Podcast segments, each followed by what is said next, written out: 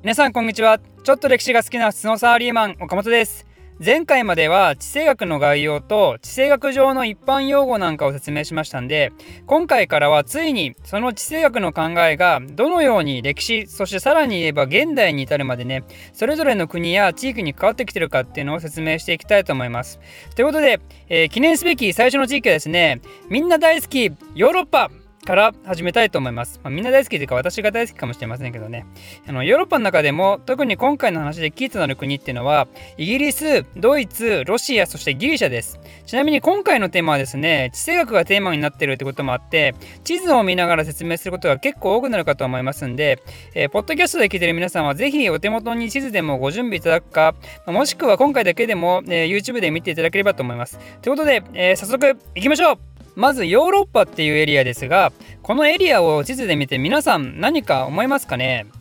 前回も登場したイギリスの地理学者マッキンダーという人はですねヨーロッパを見てこう言ったわけですよ。ヨーロッパは半島である。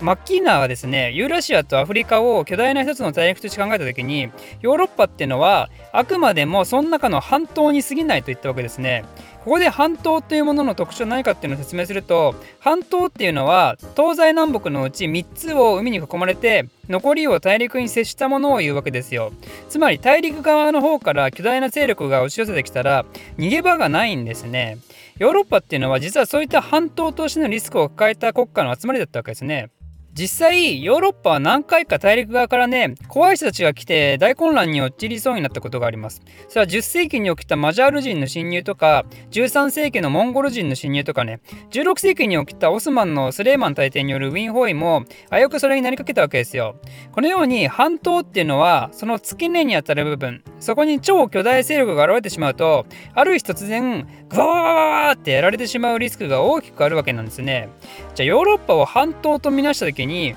そこの付け根にあたる部分はどこかっていうとそれはバルト三国ベラルーシウクライナいわゆる東欧と呼ばれるような場所ですね。でそこから西側にあるヨーロッパ諸国を見た時少し地理的に異質な国がありますよね。それはどっかっていうとイギリスですね。イギリスは大陸にはなく島国ですからね。でこのようなね半島近くにある島国。実はこれにも地政学上特徴があって島国っていうのはですね海っていう壁があるわけで大陸の争いに巻き込まれにくいっていうポジティブな面がある一方ででも大陸の付け根の方から一大勢力やってきて半島全体を支配下に入れてしまった時この時半島近くの島国はもう完全に逃げ場がなくてもうやられる以外の道がないんですよ。日露戦争直前に日本がロシアの朝鮮半島を支配を目論むような姿勢に対してねめっちゃ感を抱いてたじゃないですかまさに大陸近くの島国の運命ってやつですね。なんでイギリスからしても半島が大陸勢力によって飲み込まれることを良しとしないと。つまりヨーロッパっていうエリアはですね昔からその付け根ら辺のエリアに超巨大な勢力が誕生しないように、まあ、言うなればロシアがそうならないようにイギリスが何とかして調整してきた歴史があると言えるんですよね。でこれはイギリスとロシアがユーラシア大陸っていうチェス盤で勢力争いをしているように見えたことから特に19世紀後半からの英ロの対決をグレートゲームと呼びます、まあ、だけどイギリスにとってはロシアにかかわらず大陸側に巨大な勢力が現れると困りますよね。まさにイングランドっていう国がそうやってできた国ですからね。大陸側で勢いを持っていたノルマンディー港がねブリテン島に来て現地勢力潰してできた国じゃないですか。これノルマンコンクエストってもんですね。これと同様に大陸側に一大勢力出てきたら自分がまたコンクエストされる可能能性があるわけですよなんでイギリスの外交方針っていうのは基本的に欧州大陸における最大で攻撃的でかつ支配的な強国を潰すことに徹底していたんですよね。でじゃあ島国であるイギリスがどのように大陸の勢力を調整してきたかっていうと欧州諸国のバランスを崩すような覇権的国家が現れた時には他の国々と同盟して潰すと。ちなみにこれをオフショアバランシングって言います。オフショアつまり沖合からヨーロッパをじーっと観察してあこっちが強くなったなってなったら調整してあ次はこっちかってなったらまた調整してみたいな、まあ、そういうことをしたんですよね。例えばブルボン朝の最盛期でフランスが輝いた時は大陸の戦争に合わせてアメリカ植民地で戦戦争を吹っかけて混乱させたりね。ナポレオン時代にも大仏大同盟を主導したりするわけですね。で19世紀になるとハートランドを抑えるロシアが強大化してヨーロッパ半島の付け根をついに抑え東欧全体の支配もあとわずかっていったとこだったんで19世紀以降イギリスがかかった戦争の多くはロシア封じ込めを目的としたものになります。例えばクリミア戦争。これはロシア対オスマン帝国でイギリスがオスマンを味方したりアフガン戦争ではロシアが支援するアフガニスタンとイギリス戦ったし、第一次大戦の前では日本と同盟組んでロシアと戦わせてましたよね。そんな感じで19世紀以降のイギリスの戦略っていうのは、ロシアが欧州支配を完了させないよう、直接対決は避けつつも、何とかしてロシアをハートランドに封じ込めようとした動きを見せていたわけですよ。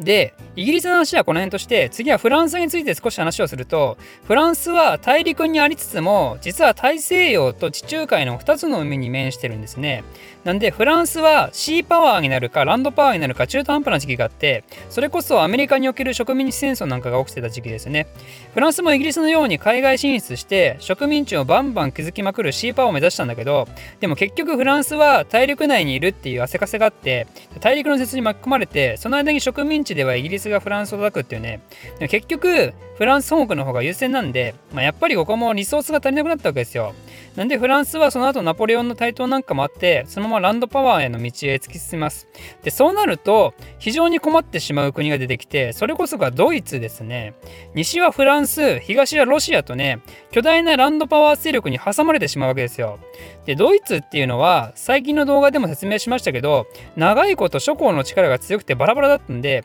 普通に考えれば、そんなフランスやロシアに対抗しうる力がないんですね。そんな時に出てきたのが大天才の鉄血宰相ビスマルクね。ビスマルクは敵はフランスのみであるっていう大胆かつ潔い方針を打ち立ててビスマルク外交っていうねあの手この手を使って欧州各国と同盟関係を組んでドイツの生き残りの道を作ったわけですよ。でもそれを台無しにしたのがドイツ皇帝のヴィルヘルム2世っていう人。この間何をしたかっていうと、いや、ビスマルク外交とか何言ってんだ。そんな保守的なダサい政治は俺には似合わん。我々も他の列強のように海外に植民地作りまくるぞ。イギリスの 3C 政策に対抗して 3B 政策で中東に突撃だ。あそうだ。ついでにイギリスもイギリスに対抗して海軍も力いるか。潜水艦 U ボートで無制限潜水艦作戦だ。ドカンドカン。みたいなね。あの第一次大戦のあたりに大暴走をしてしまったんですね。まあ、ここら辺の話がよくわからない人はですね、ぜひ私の第一次大戦の動画を見てください。とりあえず、ビルヘルム2世が立った方針、これはあの世界政策世界政策と言いますけど、この世界政策は果たしてドイツにとって何を意味したのかというと、あまり深いことを考えず、ランドパワーとシーパワーパワーに両方手を出してしまったということなんですね。しかもせっかくビスマルクが整えた同盟関係をめちゃめちゃにしてイギリスそしてロシアを敵に回してその結果第一次大戦でケチョンケチョンにされてしまったわけですよドイツ帝国はそのせいで解体されてビルヘルム2世は亡命を余儀なくされたわけですねでこの後はドイツはご存知ヒトラーっていう人が登場してくるわけなんですけどヒトラーはね実は第一次大戦に兵士として参加したんですねでこの人は祖国の敗戦を聞いてこう思ったわけですよ中東方面に手を伸ばしつつイギリスと敵対したのは間違いだったと。なんでヒトラーはイギリスとのシーパワー争いは勝ち目がないのでそれを捨ててランドパワーを強化しまくろうっていう方針に切り替えるわけですよ。だけど同じランドパワー国家であるソ連の取り扱いに関してはちょっと内輪目があって実はねこれも前回出てきたハウス・ホーファーっていうあの地理学者この人曰くドイツの指摘はイギリスとフランスであるからソ連と戦うことは避けるべきであると。で地球を4つの地域に分けてドイツソ連日本アメリカで分割するのが良しと言ったんですね。ドイツ国内にはこのハウスホーファーの考えに影響を受けた人たちが何人もいてなんでドイツには日独の同盟のみならず独ソ不可侵条約の締結を推進する一派がいたわけですよ。だけど結局ヒトラーはその考えには賛同しておらずソ連侵攻を進めてしまったわけなんで、まあ、これが最終的にはあだとなってドイツは2度目の大戦の敗北を喫することになったわけですね。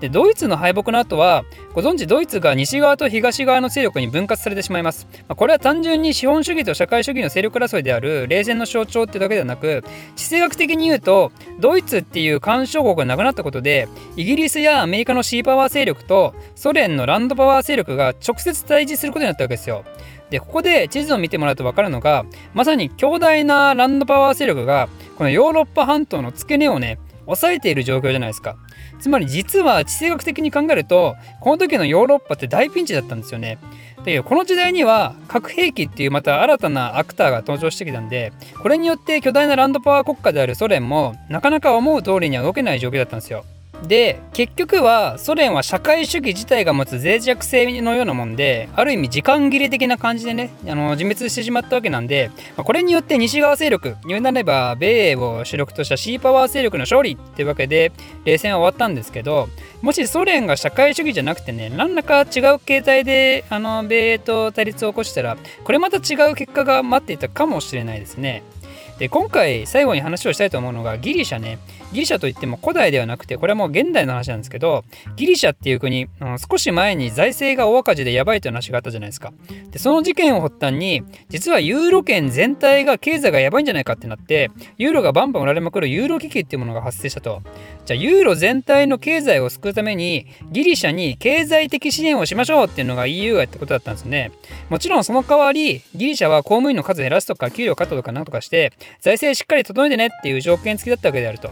で、それに対してギリシャ人たちはね、まさかの反発するんですよ。内政干渉するなっつって。でも、金はよこせって言うんですよ。まあ、ギリシャ人も仕事クビになったりしたくないからね、反発するのはわかるんだけど、でも健全な EU 諸国からしたら、ふざけんじゃねえって話ですよね。そもそもギリシャ人ってあんま熱心に働かないしね、そのくせ金は欲しいなんてのは話の筋が通らんと、当時ギリシャ人がいかに働かないかなんてのが日本ですら話題になってましたからね。しかもさらに悪いことに、ギリシャの政権がこの後交代して EU、まあドイツですね、ドイツの内政干渉に対して反発する人たちがトップについたんですよ。なんで、まあ、ドイツにとっては本当に肉々しい時間がずっと続いたんですけど、それでも辛抱しながらですね、ギリシャっていう国を EU 圏に存続させ続けたんですよ。なぜなら、もしギリシャが EU から離脱して、その代わりにロシアや中国から支援を受けて、中ロの持つユーラシアランドパワー同盟側についてしまった場合、これはすなわちヨーロッパ半島の安全が脅かされることにつながるからですよ。何度も言うように、半島の付け根の部分であるエリアっていうのは、ロシアは今でもしっかりと影響を強めてますからね。ベラルーシはロシアとの蜜月の中ですし、ウクライナもクリミア併合っていうように強硬な手段を取ってますね。それに加えて、ギリシャがロシアの手に落ち、さらに中国まで裏でサポートしてくるなんてことがあれば、これはですね、冷戦の時代に迎えたヨーロッパの危機の比ではなくなるかもしれないと。そういうわけで、えー、EU はギリシャを失うことは決してしなかったわけですね。どんなにギリシャ人に腹が立っても。ということで、えー、今回の話はここら辺までとしておいて、えー、地政学から見たヨーロッパの話はいかがでしたでしょうか、まあ、次回はどこのエリアの話をするかまだ決めてませんが、また次回お会いしましょう岡本個人 Twitter アカウント開設興味ある人は岡本歴史で検索してください私の非生産的なつぶやきに興味ある方は是非フォローお願いします。ではまた。